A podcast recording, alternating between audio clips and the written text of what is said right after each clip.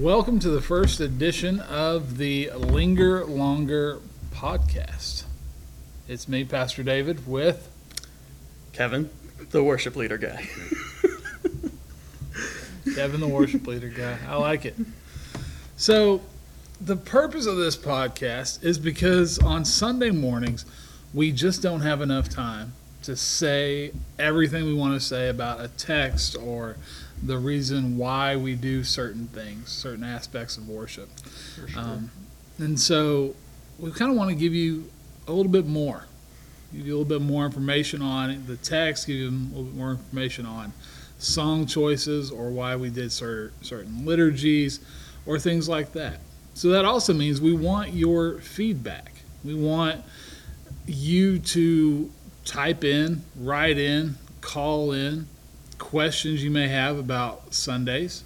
Um, we're always going to do these on Monday morning, so it has to be sometime Sunday night. Um, but we want to hear from you. Put it in the comments, and we'll respond to any questions you have over what we say here or what was said on Sunday morning. Because this isn't just a sit and get environment. We want to give you a chance to respond and really enter into conversation with what we're doing in worship on Sunday mornings. So, with that being said, let's get into it. Go. So, yesterday was Trinity Sunday, Trinity Sunday. also the kickoff to our Genesis series. Talked about creation. Now, we have, we always have two different types of services with our contemporary Mhm. and then our traditional and blended services in the sanctuary. But yesterday they were even a little bit more different. I would say so, yes. Yeah. So for the folks that were not in Horizon yesterday, tell them a little bit about the service. So, what we did is we had each day in the creation account read, and then we had a song that went with that, like, supported what was talked about in that day. Um, so, day one, God created the heavens and the earth, and we had a had a song that kind of supported that idea, and we also had um, things brought in, lights. Um, we had um, candles. We had plants to represent creation, and so not anything like a normal service at all. Yeah. Uh, I thought it was great. If you have a chance and you weren't in that service or if you want to experience it again, go back and watch the Horizon service, uh, either on our Facebook page or on the website. Um, I think it's really good.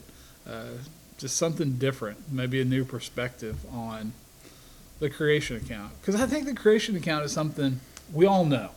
Right. I was I was talking with Pastor Romney who preached at Ascension, and she was like, "This is one of the hardest things to preach. It's this Easter and Christmas because they're all stories that people know, or passages that people know, and you have to like package it in a new way." Mm-hmm. I- uh, Definitely, definitely. And, but and it's not just that people know it, but it's so big. yeah. Like we literally read at all three of our services an entire chapter of Genesis. Right. I mean, that's you never do that with scripture. But with this one, it's hard to break it up and say, okay, well, even though I'm going to focus on the like I focused on the creation of humanity and on um, Sabbath and rest on the seventh day. It's you can't just take that part. Then everybody's like, well, why why isn't he reading the rest of it? so we read the whole thing, but you can't preach the whole thing. So that's why today, this morning, we want to back up to verses 1 and 2 from Genesis 1. And it says something we're all fairly familiar with, probably.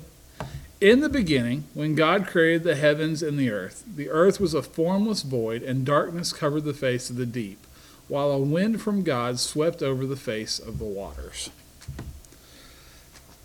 So, as I was thinking about this, and as I was preparing for my messages, I, I knew it was Trinity Sunday, and I wanted to incorporate the Trinity into creation. So, I, I focused not on verse 2, but on verses 26, 27, 28, 29, 30, where the, there's the humanity piece, and it says God created in our image. Let us create human beings in our image, in our likeness. But that's not the first indication of Trinity. This idea of the wind from God swept over the face of the waters. And you say, well, David, that says wind. but Keven, what other word is often put in there? The Spirit of God was hovering over the waters. Yeah, that Spirit of God. And, and we get this because the word that's wind or breath of God here is ruah in Hebrew.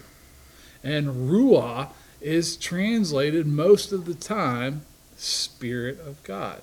And in fact, I'm, I'm reading out of the NRSV, but in the ESV and the NIV translations, it is translated Spirit of God. So, what song did we sing after this verse yesterday in Horizon? So we sang the song "Rest on Us," uh, written Brandon Lake, Alyssa Smith, and it's uh, in Mav City, uh, out of Atlanta. Um, yeah, the fir- very first lines of the song, as the Spirit was moving over the water, Spirit, come move over us, come rest on us, come rest on us.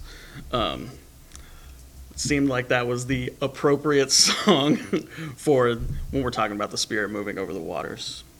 So I have plethora of notes all about this song. So if you want to hear them, here we go. Yeah. Um, so the that was the part that we sang, uh, asking the Spirit to come over us as He was over the waters.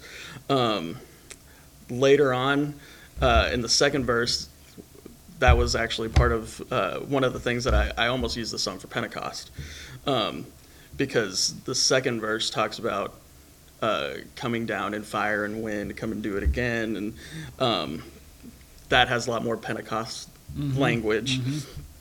Um, and the the chorus to that, um, come down, spirit. When you move, you make my heart pound. When you fill the room, you're here, and I know you're moving. You're here, and I know you're moving.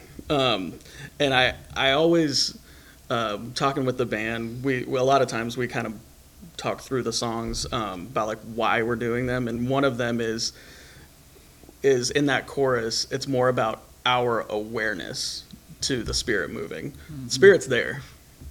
We don't we don't tell God to move. it's not God. I need you to move in this place now. It is more of telling us to be more aware to the spirit that is there, that has always been there Yeah. since verse two. yeah, and I think that's something we forget. Like we think, we almost think the Spirit of God is this new construction that mm-hmm. only came about in Pentecost. I think, I mean, it's very Yeah. appropriate that you mention that because that's what we think. Birth of the church. That's when the Spirit filled. But no, the Spirit's been around since before day one. like the Spirit has always been there, Right. and the the way that um, this this word ruah, the way that it's kind of shaped and our visual of it, we can find in Deuteronomy 32, where it compares the spirit of God that moved over the creation to the same movement of a mother eagle over her young, Mm. and this flapping and this bringing them up. And so there's this idea of a hovering of God's Spirit.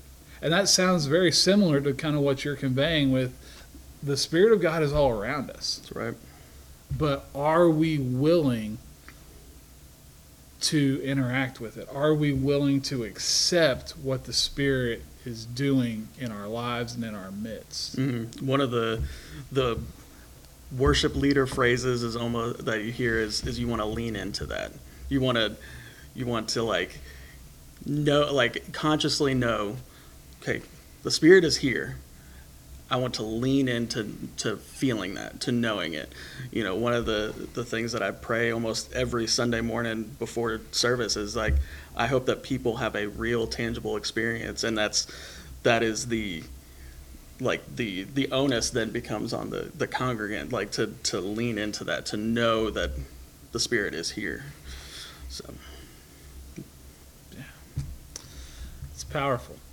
It's it's something that we can really sink our teeth into and feel and um, really grasp a hold of. So today, I think that's where we want to leave you with this idea of not fearing the spirit, not wondering if the spirit is there, but really acknowledging the Spirit of God that lives in us, but is also hovering around us and is ever present and really in our midst. Um, so, below in the comments, write down when was the last time you felt and experienced the Spirit of God. Let's see how our interactions compare and let's see how they contrast and let's see how our individual experiences of the spirit can lead us into deeper experiences of faith. Can't wait to hear from you and we'll see you next week